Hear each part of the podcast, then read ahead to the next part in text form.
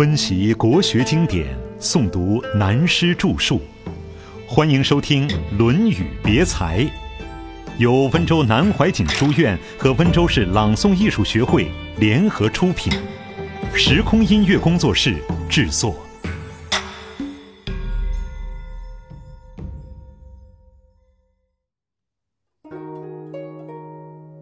还是老虎可爱。有一个老和尚收养了一个很小的孤儿，才2、3岁就带到山上，关着门不使他与外界任何人接触，也不教他任何事。到抚养成人了，有一次老和尚下山去，一个朋友来访，问这个小和尚师父哪里去了。这个小孩傻傻地说师父下山了。来客奇怪地问，你是他的徒弟，怎么什么事都不会？小和尚说，什么叫做会呢？客人就教他见了人要怎么讲理，要怎样讲话，师父回来时应该怎样对师父行礼。客人把这许多事都交给了小和尚。这小和尚已经是20多岁的青年了，越学越会。客人没等他师父回来就先离开了。等到师父回来时，小和尚到山门外老远去迎接，行礼问好。师父看见奇怪极了，问起这一套举动是哪里学来的。小和尚说出经过，这个师父气坏了，找到那位朋友大吵一顿。他说，我20多年来不让他污染上任何是非善恶的东西，保留一副人性原本的清白，结果给你这一搞就搞坏了，我20几年来的心血白费了。我们听了这个故事，其中所包括的内涵很多，不妨从各方面去理解。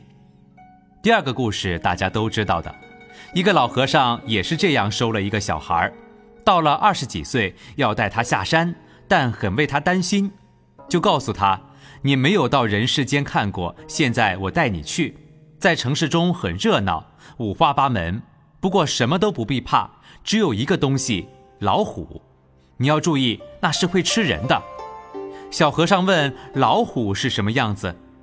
老和尚就把女人的样子告诉他，说这就是老虎。老和尚带他走了一趟，回到山上以后问徒弟，到了闹市里最喜欢的是什么？小和尚认为一切都很好，没有什么特别可动心的。老和尚又问，那什么东西最可爱呢？小和尚说，最可爱的还是老虎。这两个故事都涉及了人性，所以讨论到《论语》上的这个智字，一定要说怎样才是人的本质，也是很难下定论的。如果智胜文，缺乏文化的修养就不美，倘使文胜智，便很可能成为书呆子。学识太好的人也很可能会令人头大，谈学问头头是道，谈做人做事样样都糟，而且主观特别的强。所以文与智两个重点要平衡。另外他又说出一个道理来，子曰，人之生也直，往之生也信而勉。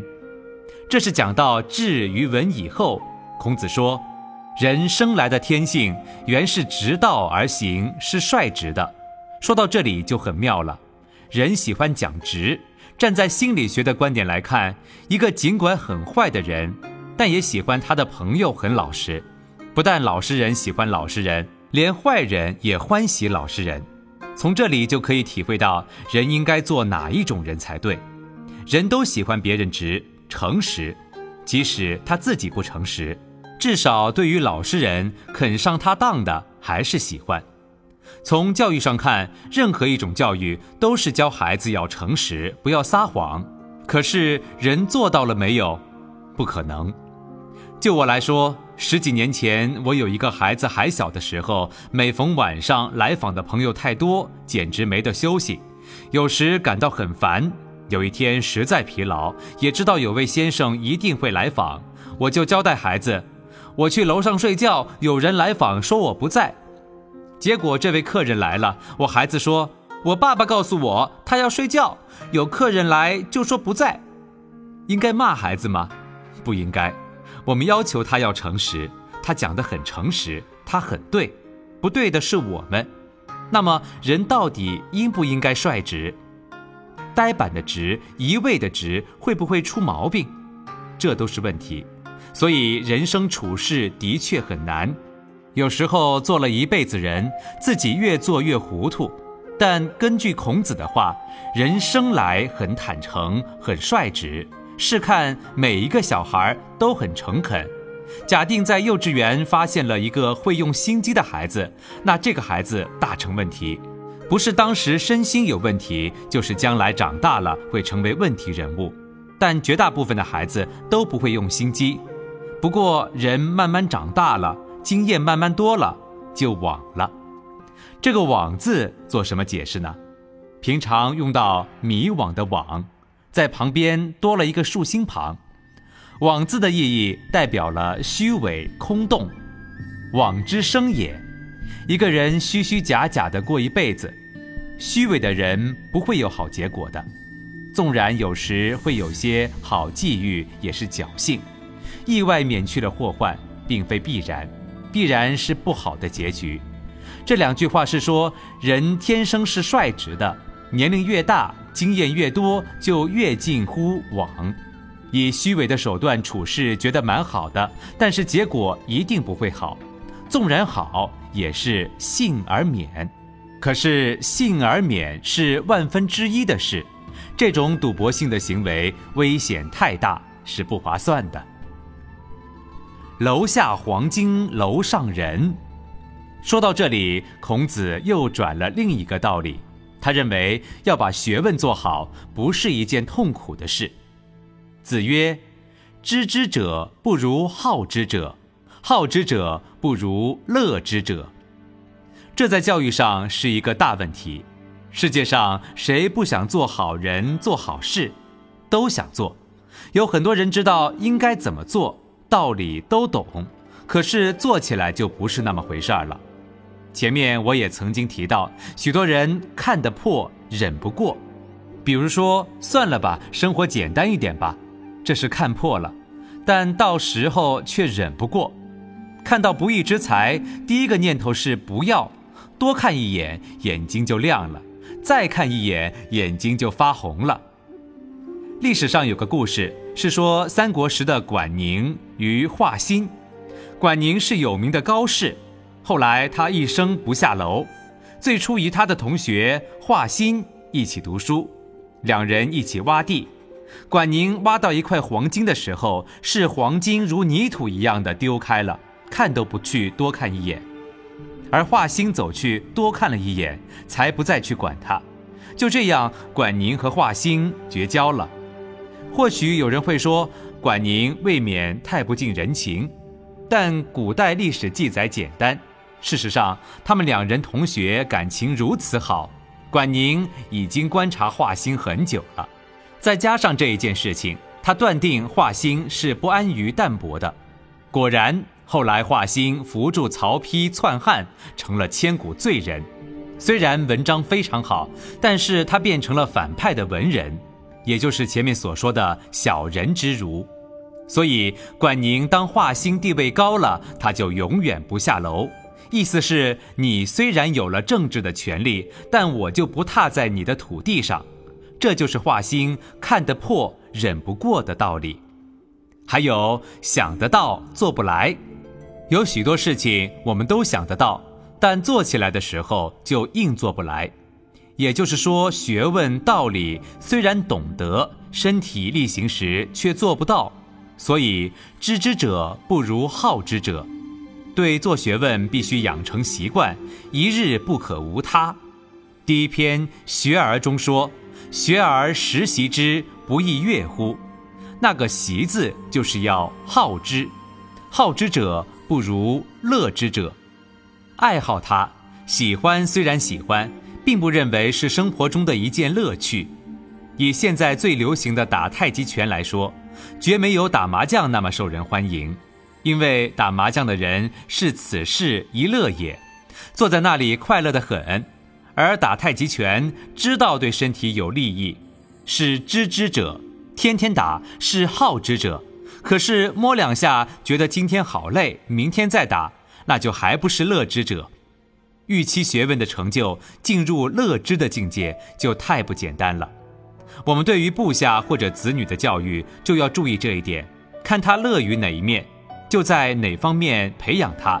就算爱打麻将也可以培养他，当然不是培养他去打麻将，而是将他打麻将的心理转移到近似的正途发展，这才是师道的原则。不但对人如此，对自己修养学问也要如此。但是孔子下面又说一句话，子曰：中人以上，可以欲上也；中人以下，不可以欲上也。这是说人的智慧不能平齐，姑且把它分作上、中、下三等的差别。中人以上的资质可以告诉他高深的理论，至于中人以下的资质，在教育方面、教导方面，对他们就不要做过高的要求，不妨做低一点的要求。但中人以下的人，他们的成就又不一定永远在中人以下，只要他努力，最后的成就和中人以上的会是一样的。这在历史上可以举很多的事例来说明的，凡当过老师的、做过领导人的，都能体会孔子这一段话是绝对正确的。我务聪明，上面的话都是孔子从至圣文则也，文圣治则始的话一直讲下来的，是教育的道理，也是做领导人的原则。大凡领导人的时候，对部下先要认识，看他的能力，若是中人以下，却把较高的任务交给他，那一定糟糕。教育的原理也是一样，对自己子女的教育更要注意，千万不要儿女都是自己的好，对自己的儿女也要看情形。中人以上，可以欲上也；中人以下，不可以欲上也。教育后代，只是希望他很努力、很平安地活下去，在社会上做一个好分子，这是最基本的要点，并不希望他有特殊的地方。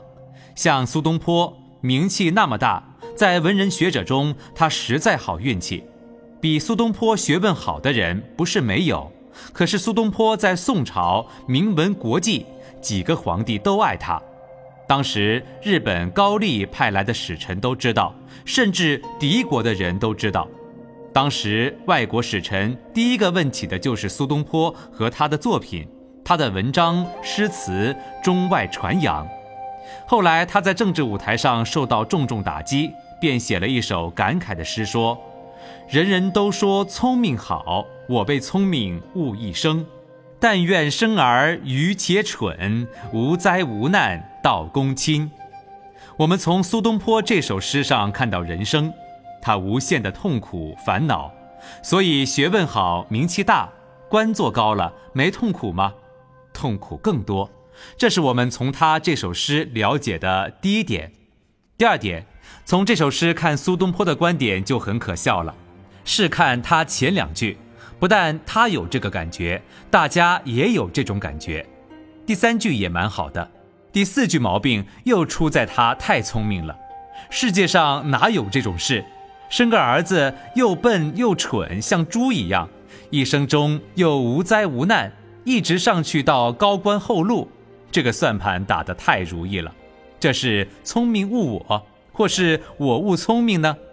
就人生哲学的观点来看，如果当苏东坡的老师，这一首诗前三句可打圈圈，末句不但打三个叉，还要把苏东坡叫来面试一顿。你又打如意算盘，太聪明了，怎么不误了自己呢？